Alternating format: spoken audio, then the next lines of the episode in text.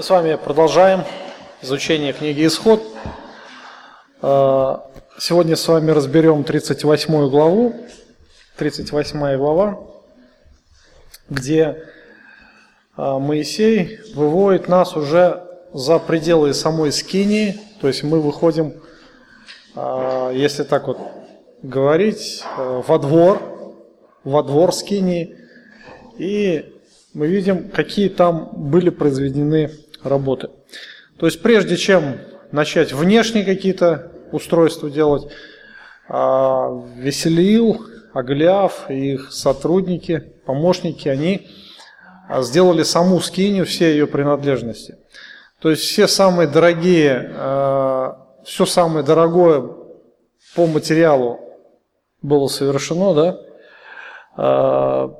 дорогостоящая часть, потому что она была в основном вся из золота, то есть там было очень много золота, очень много. А, сама крышка, представляете, крышка ковчега сколько весила. А, потом а, медный умыва... светильник, он тоже был чеканной работы из чистого золота. Все остальные предметы скини, они были покрыты золотом. Те же самые шесты, шесты, на которых необходимо было переносить сам ковчег, стол, э, стол для хлебов приложения, э, медный же, э, извиняюсь, медный, все меня на медь потянуло, жертвенник для курений. Эти шесты были тоже изготовлены из дерева сетим, но покрыты золотом. То есть там было очень много золота. И это была самая дорогостоящая а, часть скини. Несмотря на свою дороговизну, это была также и самая удаленная от простых людских глаз часть скини, куда а, не мог войти а, простой смертный и не мог созерцать всю красоту божественного величия именно внутри, внутри скини. Там могли находиться только избранные люди, то есть священники.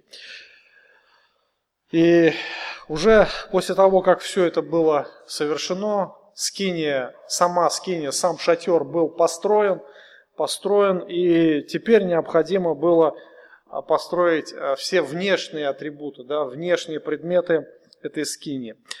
И самое основное, то, что мы находим во дворе а, скиния, это, конечно, медный жертвенник.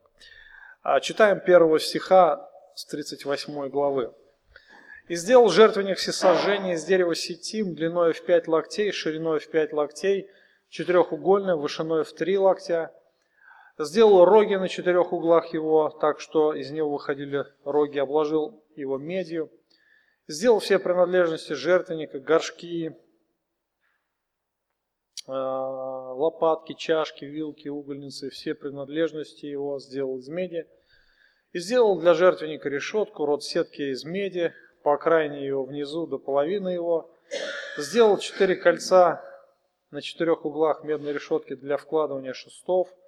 Сделал шесты из дерева сетим, обложил их медью. Вложил а, шесты в кольца на боках жертвенника, чтобы носить их посредством их. Пустой внутри из досок сделал его.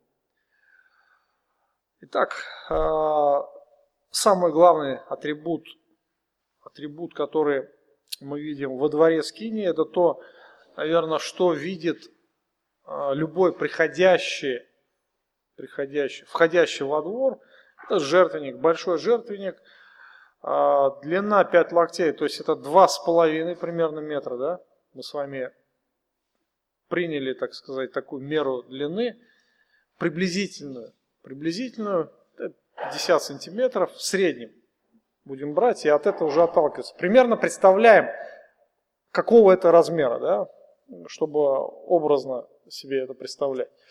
Вот, два с половиной метра длина, два с половиной метра ширина и высота полтора локтя, это приблизительно метр двадцать пять.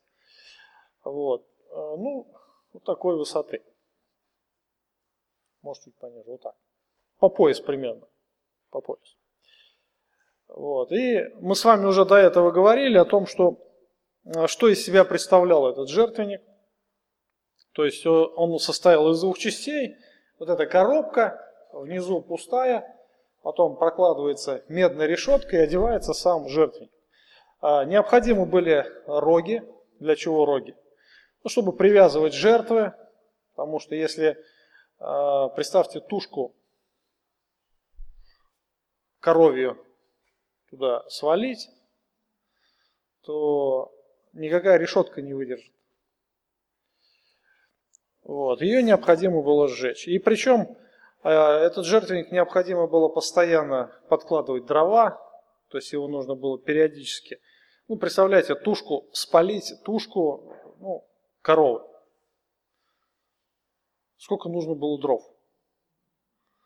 Вот. Но дрова же они сгорают, они отдают тепло, а остается тоже мусор, зала, да?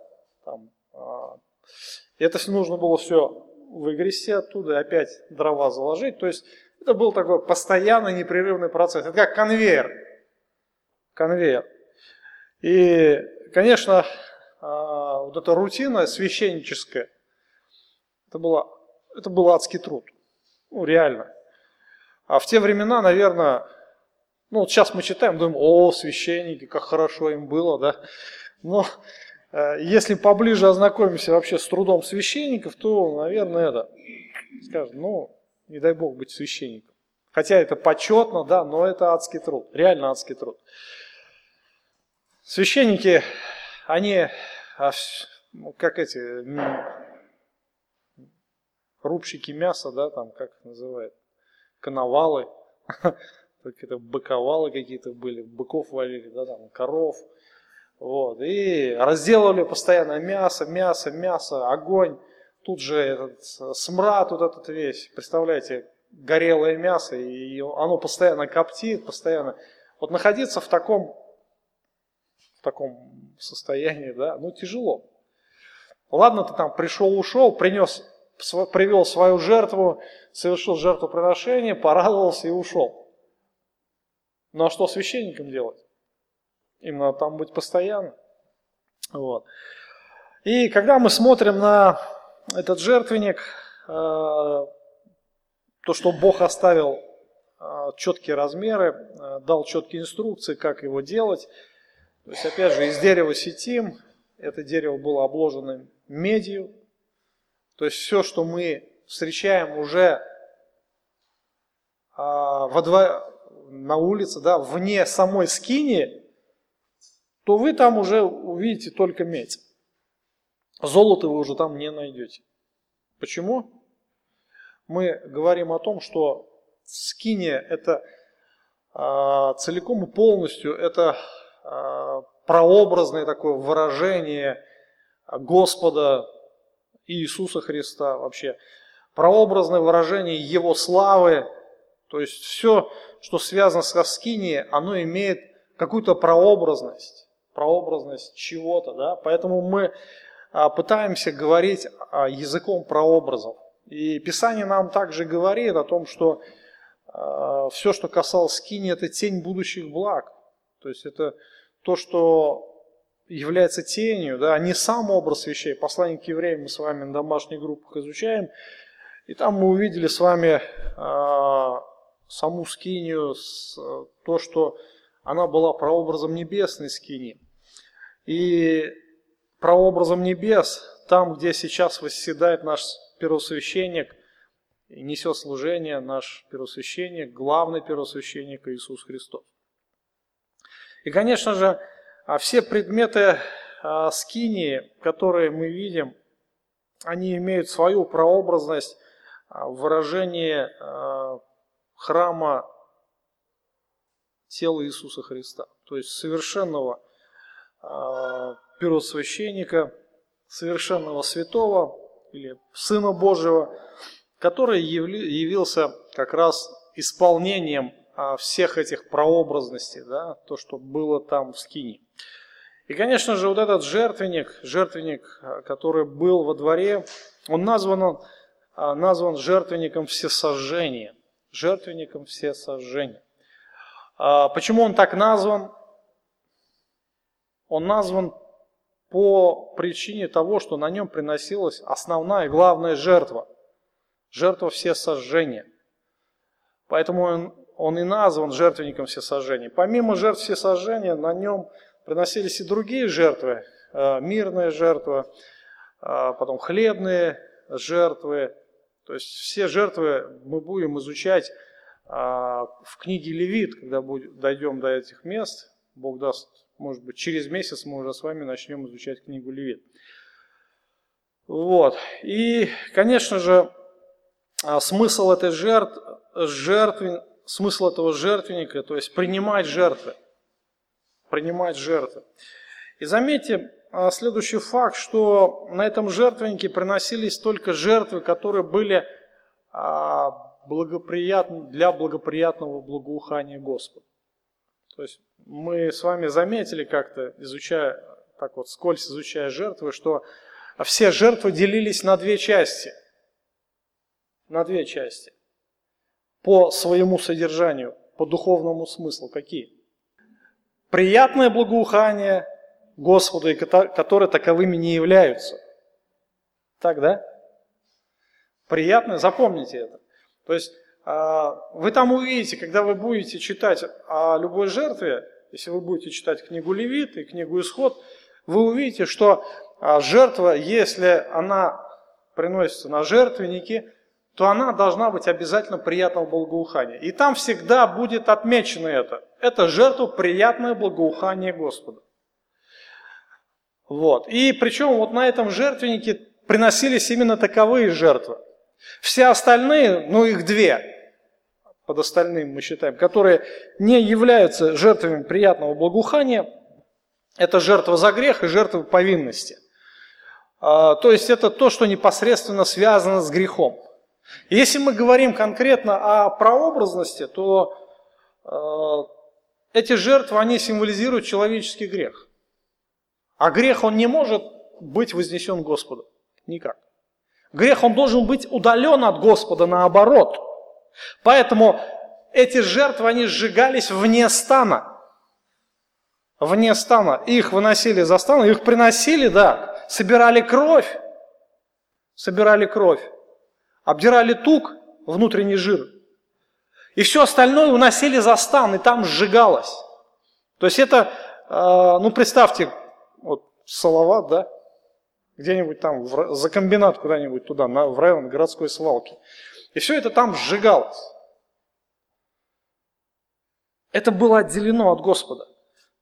И вот этот жертвенник, он как раз предназначался именно для Господа – все вот эти жертвы, они были приносимы именно на этом жертвеннике. Жертвы приятного благоухания Господу. И каждая из жертв, каждая из жертв, она как раз символизирует, символизирует какое-то качество Иисуса Христа. Качество а, Его характера, Его личности, Его сущности. И все эти жертвы, они как раз э, раскрывает нам внутренний мир нашего Спасителя.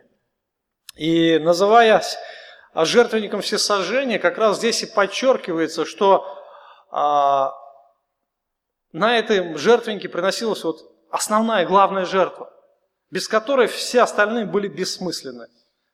И почему она так названа? Все сожжения. Жертва все сожжения.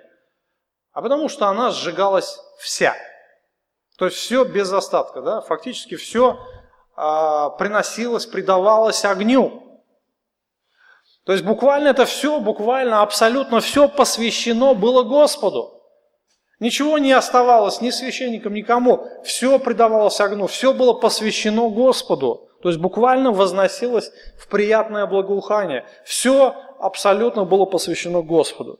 И, конечно же, это и символизирует все сожжения. Все абсолютно принадлежит Господу. Наш Спаситель целиком и полностью показывает пример посвящения Господу. То есть в примере, эта жертва, она отображала, это прообраз посвященности нашего Спасителя. И, конечно же, а, когда приносимый израильтянин, а, когда а, израильтянин приносил эту жертву, он возлагал на нее руки. Что это собой показывал, этот акт? Это показывало отождествление. Отождествление. Что он становился один с этой жертвой. И принося эту жертву, израильтянин говорил о себе, что он тоже всецело посвящен Господу. Посвящен. Я не свой. Почему? Ну, так Бог нас устроил. Мы не свои.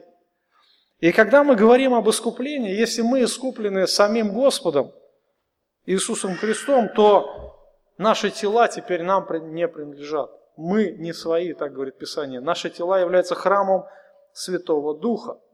И вот этот жертвенник, а, он как раз и является а, этим прообразом, да, который принимает эти жертвы, а, жертвы всесожжения. Это прообразность посвященности Иисуса Христа, который отдал всего себя Отцу, да, и совершил то дело, которое Он повелел ему исполнить. Принеся жертву всесожжения, еще раз повторю, приносящий также ассоциировал себя с этой жертвой, тем самым исповедуя свое посвящение. Это то, что касается жертвы а, всесожжения. Я еще раз повторюсь, чтобы вы это хорошо запомнили, что на нем приносятся какие жертвы? Приятного благоухания, да? Это жертвы, которые посвящены именно Господу. Это жертвы, которые Бог принимает. Бог принимает. И самое главное, эта жертва была какая? Всесожжение. Так и названо, а, жертвенник так и назван, а, жертвенник всесожжения. Следующее, а, за жертвенником, перед самым входом в скинию собрания стоял умывальник с 8 стиха. «И сделал умывальник из меди, и подножие его из меди с изящными, с изящными изображениями, украшающий вход в скине собрания. Вообще интересно, оказывается, здесь скрываются детали, которые, ну, как-то раньше читая, я а, не замечал. А, умывальник. Умывальник а, стоял перед входом в скинию собрания. А, Писание нам не говорит достаточно ясно – каких он был размером. А, ну, знаем, что он был круглый. Какого диаметра, ну, неизвестно. Ну, наверное, достаточно он вмещал в себя а, воды. Воды для того, чтобы в нем могли осуществлять омовение священники. И, скорее всего, скорее всего, он был не просто как вот у нас есть в домах умывальники, да, там зашли, там включили лицо, руки там помыли – Э, нет, он э, был порядком больше, чтобы а, священник мог туда полностью войти и совершить полностью омовение. Мы знаем, что ну, в такой умывальник там в рукомойник не залезешь, да? Вот, поэтому, скорее всего, это был большой, большего такого размера, может быть метр, а в диаметре высотой может быть не знаю, может быть полтора метра. Ну, мы можем предположить, сколько нужно объем посуды, чтобы туда мог влезть ну, взрослый человек.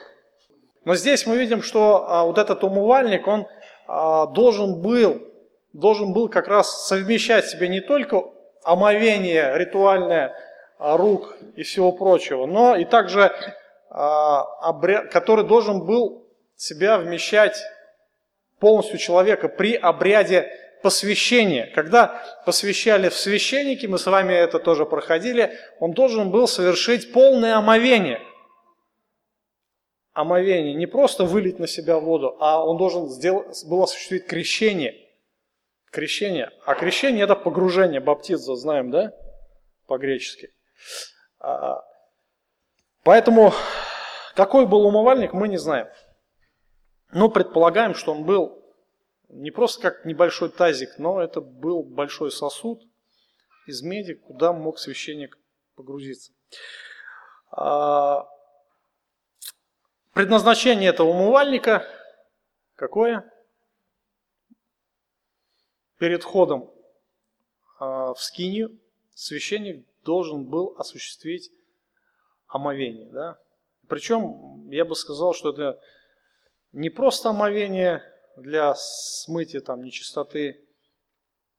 Потому что наверняка священники, а прежде чем войти в скинию, зная, что им предстоит войти в сам шатер, они совершали, наверное, мылись дома, скорее всего. Здесь э, больше упор э, делается на ритуальное омовение, ритуальное. А, то, что священники должны были входить чистыми э, в присутствии Господа. Если мы с вами посмотрим, посмотрим вообще на Писание, то сделаем несколько наблюдений и выводов. А, прежде чем народу предстать пред Господом, что говорил Господь именно народу сделать? Вымыть одежды, омыться, да? То есть буквально смыть себя нечистоту а, физическую, которая символизировала духовную нечистоту. Вот. И, конечно же, Бог этим показывает, что в его присутствии ничто не может находиться нечистым. Так ведь, да? А, что он свят, чист, и также те, кто предстают пред ним, являются пред его лицо, должны быть также очищены. Помните а, последней вечере Иисуса Христа и вот этот пример Христа, когда он взял, влил в умывальницу там воды, опоясал себя полотенцем и начал мыть ноги ученикам. Вот это полемика с Петром. Полемика с Петром.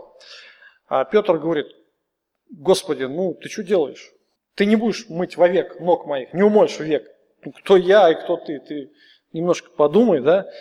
Вот, Петр так как бы рассуждает, так, ну вроде бы патриотично, вроде бы такой Петр правильный мужик, правильно все говорит, да, но Господь ему немножко открывает глаза, говорит, Петр, ты немножко неправильно мыслишь. Если, говорит, я тебя сейчас не умою, ты, говорит, части со мной не имеешь. То есть это не просто так, что взять вот, влил воды, ну давайте я вам ноги помою. Если бы Христос сказал, мойте ноги, да, как обряд омовения, то мы бы тоже мыли. Понимаете, да, о чем идет речь? Почему мы ноги-то не моем? А смысла нет. Здесь, а, во-первых, культурный аспект что они ходили по пыльным дорогам в сандалях, а, ноги потели, загрязнялись грязью, пылью, да, а смешивались с потом, такое, такое зловоние было. И потом у них был такой столик да, на полу, который размещался, они там возлежали за столиком, и ноги соседа могли казаться здесь рядом с головой. И если ноги не мытые, то неприятно было вкушать пищу. Ну, серьезно. Даже от кого-то потом пахнет так иногда, да? Тяжело рядом находиться. А представьте, еще ноги перед лицом поворачивать, здесь чья-то нога, и прям, уф. И культура а, Израиля, она как раз уже ну, привила вот эту привычку мыть ноги. И эту работу делали рабы обычно рабы, но когда рабов не было, ну, человек сам был ноги себе. Вот, и мы помним историю, а, когда Христос начал уже, до Петра дошел, начал мыть, Петр говорит, нет. Он говорит, что однажды омытому нужно ноги омыть, так как чист весь. Здесь не идет речь а, о физической нечистоте, не идет совсем речь. Однажды омытым. Вот представьте, вы в баню пошли, помылись, да, оделись, накинули на себя галоши и пошли. Пока вы дошли, уже ноги грязные. Вот. Но сейчас у нас, нам проще, у нас там носки есть, как бы и дорожки такие, знаете, не пыльные, асфальтированные, да, там забетонированные в банях у кого-то. А вот. А речь идет о ритуальной нечистоте, Иисус говорит, что ты омылся однажды весь. Тебя Бог спас буквально, да? Но ты ходишь по дорогам этого мира, и ты все равно где-то оскверняешься. И тебе не нужно вновь омываться, потому что ты чистый, да?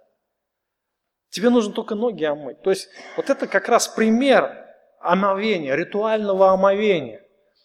И Христос говорит о том, что я, Он показал просто на этом а, таком культурном обычае пример, да, пример, как должны служить. Он дал заповедь, и во свете этой заповеди они должны были уже поступать соответствующим образом. То есть Иисус показывает этим примером сущность исполнения заповеди, но он, но он здесь говорит о тех ритуальных вещах. И он использует а, как раз вот этот пример, пример той же скинии, когда священники, они, а мы, а, прежде чем войти в скинию, они совершали это ритуальное омовение. Это прообразность. Хотя мы понимаем, что а, никакая вода, которая может сделать чистым тело, не смоет внутреннюю нечистоту, так ведь, да? Но это было всего лишь прообразом. Прообразом. А, я думаю, что нам понятен тот прообраз новозаветнего учения, то, что был в Ветхом Завете, а, в том, что он говорит, если исповедуем грехи наши, то, будучи верен праведен, простит нам грехи наши и очистит нас со всякой неправды. То есть вот о чем идет речь, о том, что мы должны э, очистить всю скверну души своей и только тогда идти к Господу. То есть кровь, опять же, чем очищается? Ну, кровь Иисуса Христа омывает нас от всякого греха. Вот. И все это было прообразно. Служение священников. Священник приносит жертвы, священник совершает омовение, и только после того, как совершил омовение, только тогда он может войти в скинию. Еще интересна здесь особенность, посмотрите. А, сделал умывальник из меди, и подножие его из меди а, с изящными изображениями, украшающими вход в скини собрания. А, вот здесь какие-то изящные украшения есть. А, изображения. Изящное изображение, украшающее вход в скини собрания. Буквально вот в английском языке есть такой перевод – А, он был сделан из зеркал женщин, которые собирались у входа в скинию собрания. Из зеркал женщин. И на самом деле а, там есть эта идея, что рядом с умывальником стояли зеркала. И сам умывальник был покрыт зеркалом. А, интересная вообще особенность. Ну, в принципе, это так принято, да? Принято. А в любую ванную комнату зайдите – перед любым умывальником должно висеть зеркало. Это принято в каждой семье, так ведь, да? Для чего? Чтобы видеть, так ведь. Видеть невидимое, говорят, да, еще так вот. А что невидимое? Мы себя не видим, лицо свое не видим. А, здесь вот может быть какое-нибудь пятно, какое-нибудь пятно, да, там что-нибудь, э, что-нибудь рукой так вот неудачно провел, да, там грязь осталась какая-то. Вот. А, да мало ли всякого, или прическа там вот, не посмотрелся в зеркало, приходишь, и все на тебя так косятся, смотрят. У нас брат один, Аркадий, есть такой в Уфе. Он говорит, вышел на кафедру, все мне смотрят, улыбаются, говорят. Я, говорит, ну, думаю, хорошо так. Наверное, хорошо говорю всем по душе. Оказывается, у меня, говорит, вот так вот, говорит, этот волос торчал. Так вот все торчало, говорит, зеркало не посмотрел. Зеркало как раз оно и предназначено для того, чтобы видеть себя. Видеть. И священники были не исключением. Зеркала были в то время роскошью. Роскошь, э, дорогая вещь была. И, конечно же, э, для зеркал не использовалось тогда стекло, его, по-моему, тогда и не было, как такового, как сейчас оно используется – Зеркала обычно э, изготавливались из металла, обычно из серебра, и его натирали, натирали особой тряпочкой, особыми составами, жидкостями, до такой степени, что оно начинало отражать. Чем ровнее поверхность, тем э, зерк, оно, зеркальная поверхность точнее, точнее передавала изображение. То есть чуть-чуть неровности уже изображение плавает. Ну, знаем, что такое кривое зеркало, да? Вот. А, стекло как раз является идеальным вариантом вот этой ровной поверхности. И мы уже привыкли, что ну, зеркало оно должно отображать ну, то, что есть на самом деле. Да? Вот. Почему? Мы так привыкли. Раньше такого не было. Ну, хорошее зеркало, ровное зеркало, оно и стоило больших денег, и больших кропотливых трудов, чтобы его сделать. И, конечно же, перед входом в скинию собрания стояли эти зеркала, где священники могли привести себя в надлежащее состояние, в надлежащий вид. И посмотреть в зеркало, омыться, умыться. То есть они, когда а кто-то говорит, что э, даже внутренность этого умывальника была зеркальной, они умывались, смотрели и видели свое лицо в отражении. Ну, как было на самом деле, наверное, никто не знает. Наверное, никто не знает. Но факт в том, что там были зеркала, ну, это факт. И Писание об этом тоже говорит, хотя, может быть, не так явно. Итак, а, медный умывальник, он стоял перед входом в скинию собрания. Предназначался для чего? Ну, для чего умывальники вообще нужны, да? Для красоты. Для омовения священником э, перед входом в скинию собрания. То есть, фактически, это был а, один из ритуальных обрядов, символизировал а, внутреннюю чистоту, да, что священники должны быть чисты всегда, особенно тогда, когда стоят перед Господом. 9 а, стиха читаем дальше.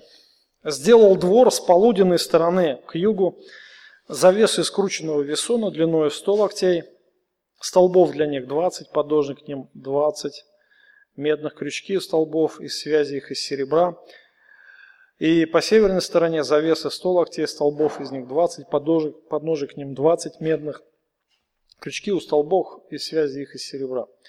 С западной стороны завесы в 50 локтей, столбов из них 10, подножек к ним 10, крючки столбов а, в связи их из серебра. И с передней стороны к востоку завесы в 50 локтей, и для одной стороны ворот двора, завесы 15 локтей, столбов для них 3, подножек к ним 3.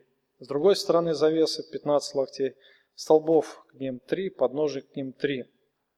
Все завесы во все стороны двора из скрученного вессона, а у подножия столбов из меди, крючки из столбов и связи их из серебра, э, верхи же у них обложены серебром, и все столбы двора соединены связями серебряными до этого места.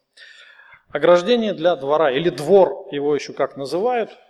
Как раз в прошлый раз сестра задавала вопрос. Высота, да, почему там написано? Ну, высота двора.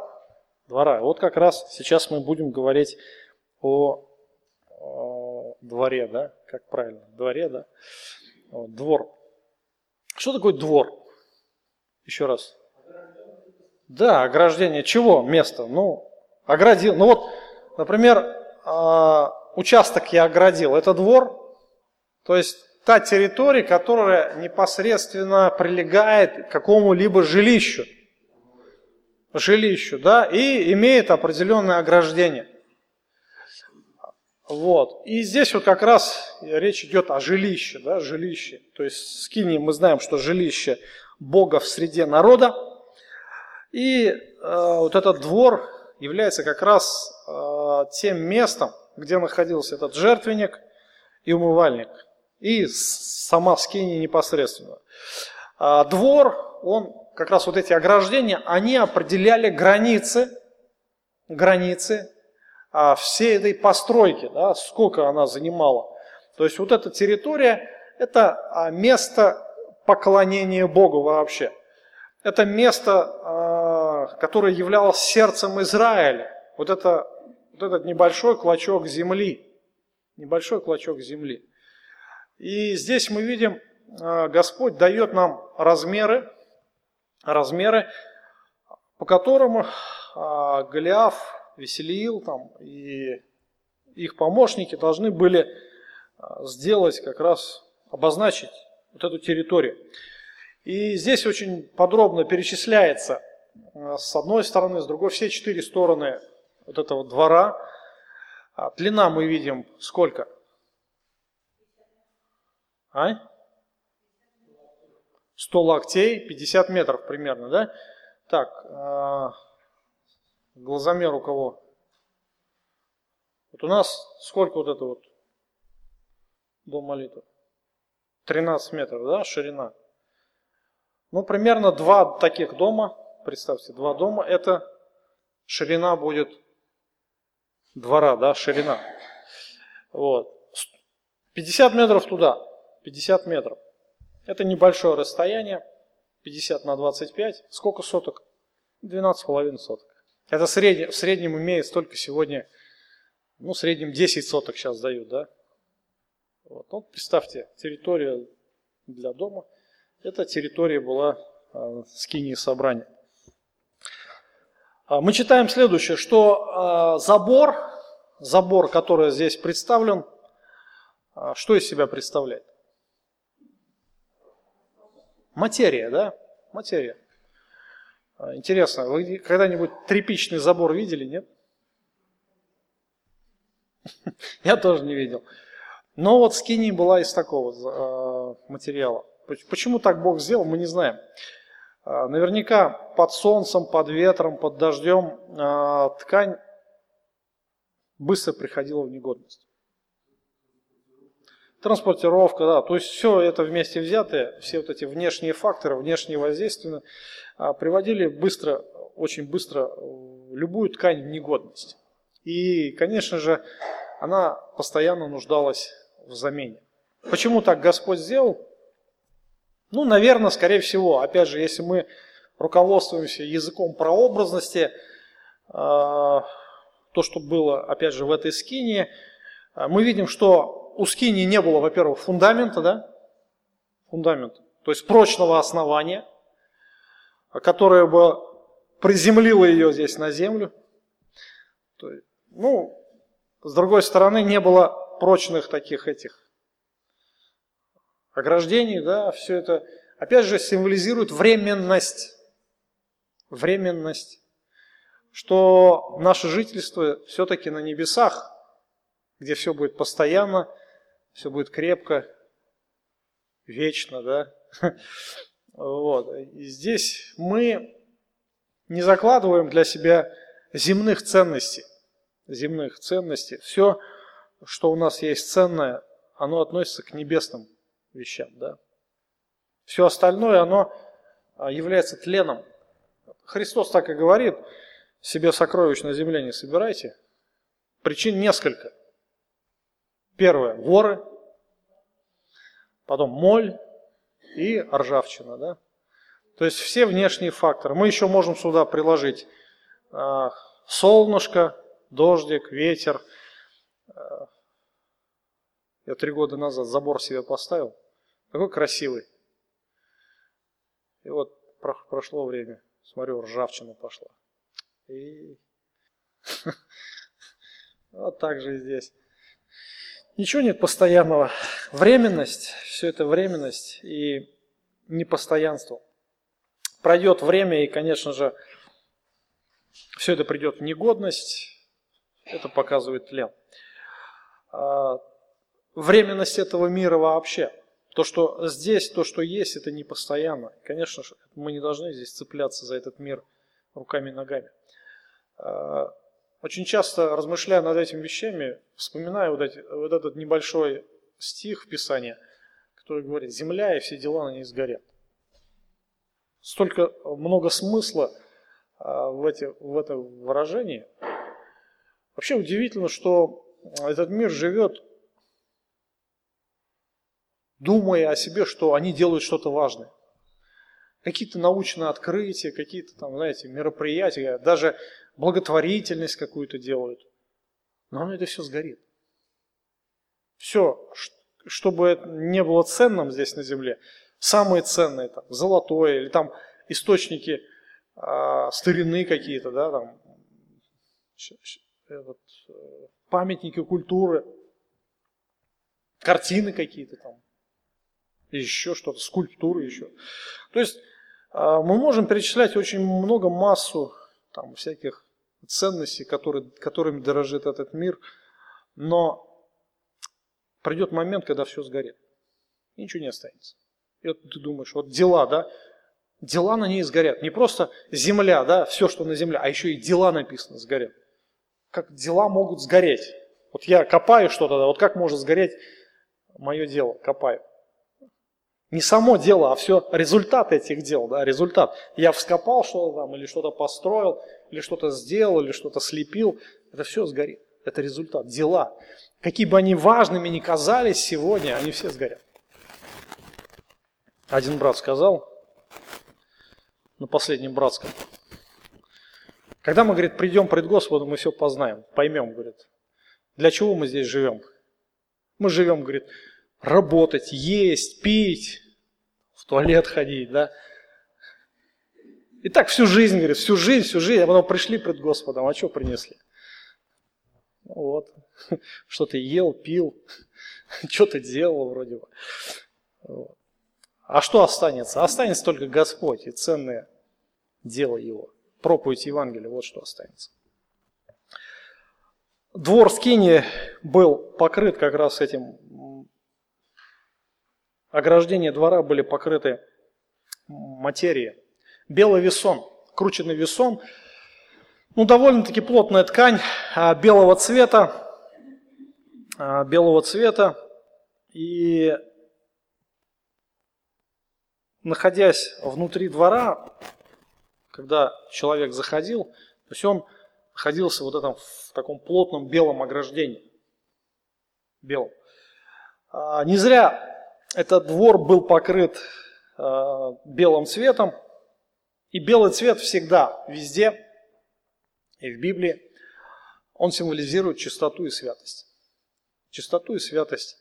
В данном случае речь идет, если мы говорим о том, что скиния символизировала самого Христа, Сына Божьего, то белый цвет – а, вот этот а, сами ограждения, они символизируют святость Господа нашего и чистоту Его. И когда мы входим во двор, да, вот человек входит во двор, он оказывается внутри, как бы окруженный, окруженный вот этим белым цветом. То есть буквально покрыт со всех сторон божественной чистотой и святостью. То есть в этом-то и смысл, опять же, евангельской вести – то есть э, помним, да, вот, этот, вот это выражение. Когда мы э, говорим о Евангелии, то мы встали, а вернее Христос встал на наше место, взял наше проклятие, нашу нечистоту, наше осуждение, нашу вину, но нам дал свою праведность. То есть во Христе мы имеем не свою, не нашу праведность. Наша праведность как запачканная одежда. Если э, вы изучаете еврейский, еврейские переводчики говорят, что там очень такое грубое выражение запачканной одежды, символизируемое с женскими нечистотами. Понятно, да? Вот. Это, говорит, наша праведность. Наша праведность как запачканная одежда. Но во Христе мы имеем абсолютно чистую, святую праведность, да? праведность Божью. И вот здесь вот опять же а, показан этот прообраз, когда мы входим вовнутрь этого двора, мы оказываемся окруженными белыми полотнищами, белыми тканями, да, то есть белым цветом, полностью а, окруженными, да, оказались внутри всего вот этого чистого и святого. И в этом и есть а, как бы наша праведность, в этом и есть сущность евангельской вести, что а, мы праведны не потому, что мы таковы по сути, а потому, что праведен Иисус Христос, а мы в Нем. Мы в Нем, мы погружены во Христа. И Его праведность покрывает нас со всех сторон. Понятно, понятная идея, да? Всем понятная идея? То есть, если вы понимаете Евангелие, вы очень хорошо понимаете эту идею. Но во дворе мы видим еще не все элементы рассмотрены. А, есть еще также и входная часть, да, э, скини, это ворота, традиционные четыре цвета, 18 стиха. Завеса же ворот двора узорчатой работы с голубой пурпуровой червленой шерсти и скрученного весона, длиною в 20 локтей, шириной в пять локтей по всему протяжению, подобно завесам двора. Столбов для нее четыре, подножие к ним четыре медных, крючки у них серебряные, а верхи их обложены серебром и связи их серебряные. Все коли вокруг скиния и двора медные. В последнюю очередь а, Моисей упоминает завесу двора. И причем мы видим, что а, завесы, завесы, они одного цвета везде. Что внутри, что снаружи. И а, внутри и снаружи они имеют одинаковую форму, одинаковый материал, одинаковый цвет. И здесь встречаются четыре основных цвета, которые, опять же, мы говоря, если говорим о значении, значимости, то мы понимаем, что эти цвета, они несут в себе определенную, а, определенный оттенок, да, смысл, значение. И они опять же указывают нам на сущность и характер Иисуса Христа. А, четыре цвета. Какие? Голубой, пурпуровый, червленый и белый. То есть четыре цвета. И я думаю, что каждый цвет он является собой какой-то прообраз, который понятен всем людям. Который понятен всем абсолютно. В любом народе, в любое время. Голубой цвет.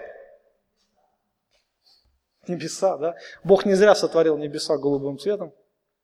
Чистые небеса, да? Не в облаках, а вот именно когда синего неба говорят, да? Вот истинный голубой цвет, голубое насыщение, еще так можем. Мы можем понимать это, когда мы это видим, просто подняв голову. Подняв голову наверх, мы увидим, а, что такое, поймем, понимаем, поймем, что такое голубой цвет. И не зря здесь а, голубой оттенок, голубой оттенок на воротах. А, что символизирует в себе голубой цвет? Небеса, да? Если мы говорим о характере Сына Божьего, то Иисус Христос является небожителем.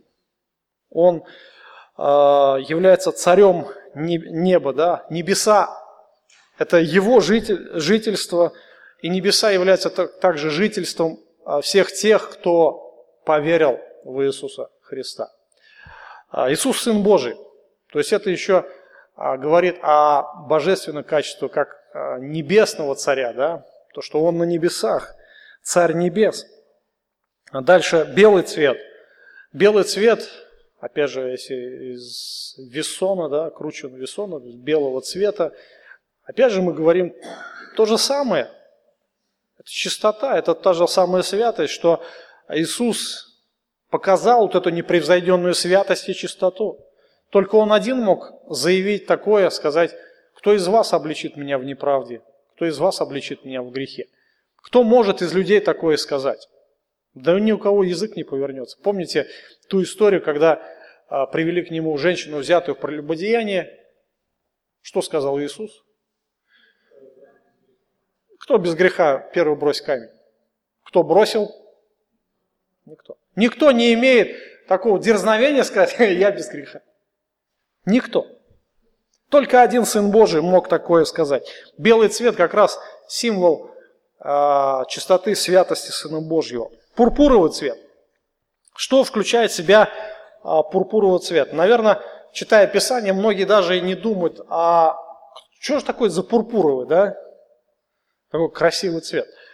Вообще, а, пурпуровый цвет – это смесь а, красного и темно-синего, фиолетового цвета. Ну, я думаю, что на русский язык мы можем сказать, что это сиреневый цвет сиреневый такой, насыщенный сиреневый цвет.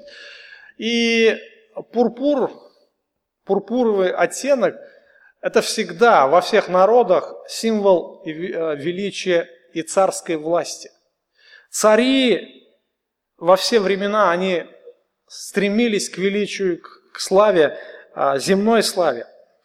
А, Писание также говорит о том, что пурпур является символом таковой да, власти – а помните историю, когда а, в книге Откровения а, вот этот зверь, с десятью рогами, помните, да, вот эту историю, кто читал книгу Откровения. А в чё, во что он был облечен? В пурпур, да. То есть это, то есть у него была вот эта сил, э, царская власть, и он реально будет обладать этой властью. И когда мы говорим о Христе, то, конечно же, здесь речь идет о его царском величии, о его царских достоинствах. Он царь царей, он Господь господствующих, и ничто не идет в сравнение с его славой. Этот цвет символизирует как раз славу Иисуса Христа. И последнее, это о чем мы можем говорить, а, червленый, алый такой, насыщенно алый красный цвет, конечно же, это символ крови. Даже большевики в советскую власть, почему красный флаг э, взяли в основу? Не знаете? Вот те. Кто из Советского Союза, руку поднимите. Я не знаю, вас надо, наверное, из школы палка гнать в советские времена. Тогда ведь это, идеи такие пропагандировались. Каждый школьник. Почему система была октябрята, пионеры, комсомольцы, потом коммунисты, понимаете, вот оно начиналось с самых ранних лет. Идеология, идеология буквально насаждалась с раннего возраста. Я до сих пор это помню, у нас в школе, даже с первого класса, а, учили этому, что крови было пролито очень много, а, крови крестьян, пролетариев, рабочих за свободу, и вот таких, знаете, вот Поэтому красный цвет – это свято ну, для большевиков. Э, красный галстук, понимаете, да? Все с красным это было ассоциировалось, красный, кровь. С другой стороны, кровожадность тоже красная. Да? Вот, э, это как зомби, да, там крови жаждут и прочего. Ну, конечно, мы можем дать много толкований этому, но речь не об этом. Конечно же, э, красное, оно всегда ассоциировалось с кровью. Всегда. То есть это цвет крови. И почему Бог использовал здесь красный цвет, мы все понимаем значимость той жертвы, жертвы, которую принес Иисус Христос. И а, здесь а, мы видим, что вот эти четыре цвета, они присутствуют во всех входных группах, да? начиная ворот двора, в скине собрания во святое святых. И все это говорит о Христе. Христос есть дверь. То есть то, что написано, ну, дво... входная группа во дворе, Христос говорит о спасении, кто войдет в мной, тот спасется, да? Христос. А помните, когда Христос умер, завеса разорвалась, Опять же, это показывает, как, кто говорил, забыл в каком месте. Что, в послании к евреям, да, мы читали, э, что это плоть его. Ну да, он за, открыл нам через завесу, которая есть плоть его, да, послание к евреям. Не помню где, в каком месте. По-моему, в 8 главе или в 9. Ну, опять же, смотрите, а там есть четкое упоминание, четкое упоминание, что вот этот вход, да, или дверь, это плоть Христа. То есть это символизирует самим Господом. И сам Господь говорил о себе, я есть дверь, кто войдет мною, тот спасется. Я есть дверь. Конечно, там речь шла немножко о другом, там он говорил о, о, себе как о пастыре овец, и когда пастух угонял далеко стадо от дома, от загона. Он строил самодельный такой, знаете, небольшой загончик из растений, типа перекати поле, ну, разных приспособлений, камней. Ну, главное, чтобы было какое-то ограждение. Он заводил туда, загонял овец, которые располагались э, прямо на земле, а сам ложился в проход э, вот этого загона. Никто не мог пройти э, мимо пастуха. Он говорит, кто перелазит через этот забор, тот вор и разбойник, да? Кто перелазит. Вот там немножко другой контекст, но также мы можем использовать это в нашем случае. Да? Кто войдет в мной, тот спасется. Вот. Тот, э, проходя через завесу, человек оказывается окруженным белым полотнищем да, праведности Божией. То есть вот такое э, прообразное толкование. Конечно, мы можем много размышлять над этим, говорить много, но э, насколько мы можем, да, Писание нам дает этих э, возможностей, настолько мы и толкуем. Все остальное как бы не нужно домысливать, э, не нужно нам углубляться, там, может быть это, может быть то. Ну, это лишнее, мне кажется. Итак, подводя итог, мы можем сказать следующее. Что фактически само помещение скини было построено. То есть торжественный момент открытия, как у нас вот Дом Милосердия, да, фактически он уже функционирует, но официального открытия как такового не было. Мы хотим сделать это торжественно. Я думаю, попытаемся что-нибудь сделать. Вот. А торжественно да, должно быть. Он, вот этот торжественный момент открытия скини, когда Бог придет во всей славе и войдет в это жилище и будет там жить, он приближался с каждым днем. Он становился все ближе и ближе. И, наверное, у народа трепетало сердце. Кто понимал значимость всего этого события, у тех трепетало сердце. Ах, быстрее бы, а, быстрее бы.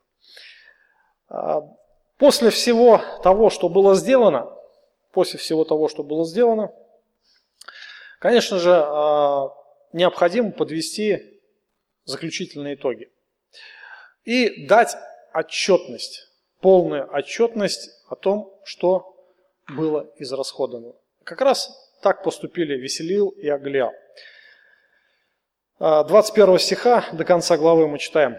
«Вот исчисление того, что употреблено для скини откровения, сделанное по повелению Моисея посредством левитов под надзором Ифамара, сына Ааронова, священника. Делал уже все, что повелел Господь Моисею, Веселиил, сын Урии, сына Ора из колена Иудина. А с ним Аглиав, сын Ахисамахов, из колена Данова, резчик и искусный ткач, вышиватель из голубой, пурпуровой, червленой, весонной ткани. Всего золото, употребленное на дело на все принадлежности святилища, золото, принесенного в дар, было 29 талантов, 730 секлей, секлей священных. Серебра же, по открове... а, серебра же от исчисленных лиц общества 100 талантов, 1775 секлей, секлей священных. И из 603 1550 человек с каждого поступившего вычисления от 20 лет и выше по полсеклю с человека, считая на сикель священный. 100 талантов серебра употреблено на вылете, вылете подножия святилища, подножия и завесы. 100 подножий и 100 талантов по таланту на подножие. Из 1775 секлей сделал он крючки, у столбов покрыл верхи их, сделал связи из них. Меди же на принесенных дар было 70 талантов и 2400 секлей. Из нее сделал он подножие для столбов входа в скинию собрания, жертвенник медный, решетку медную для него, все сосуды жертвенника, и подножие для столбов всего двора, подножие для столбов ворот двора, и все колья скиния, все колья ворот вокруг двора. А здесь а, следует отчетность, да, что было употреблено на строительство самой скини. Э, Моисей распорядился произвести учет всех материалов, которые пришли на строительство скини. Э, учет был произведен левитами под руководством Ифамара, сына э, Ааронова, священника. Он был своего рода как ревизионной комиссией как это по-современному говорит, да, то есть у них было все четко под роспись, четкий учет, не было таких коррупционных каких-то схем, каких-то махинаций, чтобы там отжать какую-то часть ну, для собственных нужд, как говорят сегодня, да. Здесь э, интересное такое выражение употребляется – секлей священных. Почему? Почему священных? Чем священно отличается от несвященных? Вот стакан, например. Вот два стакана взять, один священный, другой не священный. Посвящение, да, посвящение. Вопрос принадлежности. Если это посвященное, значит, а, священное, значит, это освящено. Освящить, это значит отделить. Отделить, да. Вот. И посмотрите, что здесь употребляется золото, а, было принесено в дар 29 талантов 730 сиклей. Сикль сколько, кто знает? Никто не знает. Насколько я помню, 15 грамм. 12 грамм. 12 грамм. 12, кто-то говорит 15. И вот мы можем посчитать, сколько все-таки э, был общий вес золота. Талант. Талант примерно от 30 до 36 килограмм. Разные источники, вот разные меры. Ну, примерно, ну, возьмем в среднем 33. 33 килограмма. Вот 29 умножить на 33. У кого в голове калькулятор? Примерно ну, где-то в районе 900 килограмм, да? Около тонны. Тонна золота. Ну, для золота это немного. То есть это небольшие размеры, тонна. Это мы думаем там тонна, как вот, что говорит тяжелее, тонна, а, там, килограмм железа или килограмм пуха. Ну, да, мы понимаем одинаково, но вопрос а, объемы, да? Вот так же и здесь. Э, как говоря о золоте, это весьма тяжелый металл. Вот такой вот кругляшок, такой слиточек золота, он весит очень э, ощутимо. В отличие от того же, например, серебра или той же меди взять, да, золото намного тяжелее. И тонна золота примерно, грубо говоря. Дальше серебра. 100 а, талантов, 100 талантов, 3 тонны с лишним, 3,5 может быть да, тонны. Вот. И откуда было взято? А золото от, откуда было взято? А, дар, да, каждый приносил по желанию сердца. И представьте, тонну набрали. Ну, нормально. А, ну, если посчитать там, сколько народа было, 100 талантов, и здесь указывается, откуда было серебро. То есть каждый должен был а, из мужского населения призванные на военную службу. Там было сколько? 600 тысяч с лишним, да? И каждый приносил пол секля, то есть 6 грамм, это немного. И, в принципе, со всей этой массы народа набралось такое количество. Вот, медь. Медь, принесенная в дар, было 70 талантов. 70 талантов. Это меньше, чем серебра даже. Но больше, чем золото. А, примерно в три раза. Два с половиной раза примерно. Вот. Где-то 70 талантов. Две тонны, да, с лишним. Две тонны золота.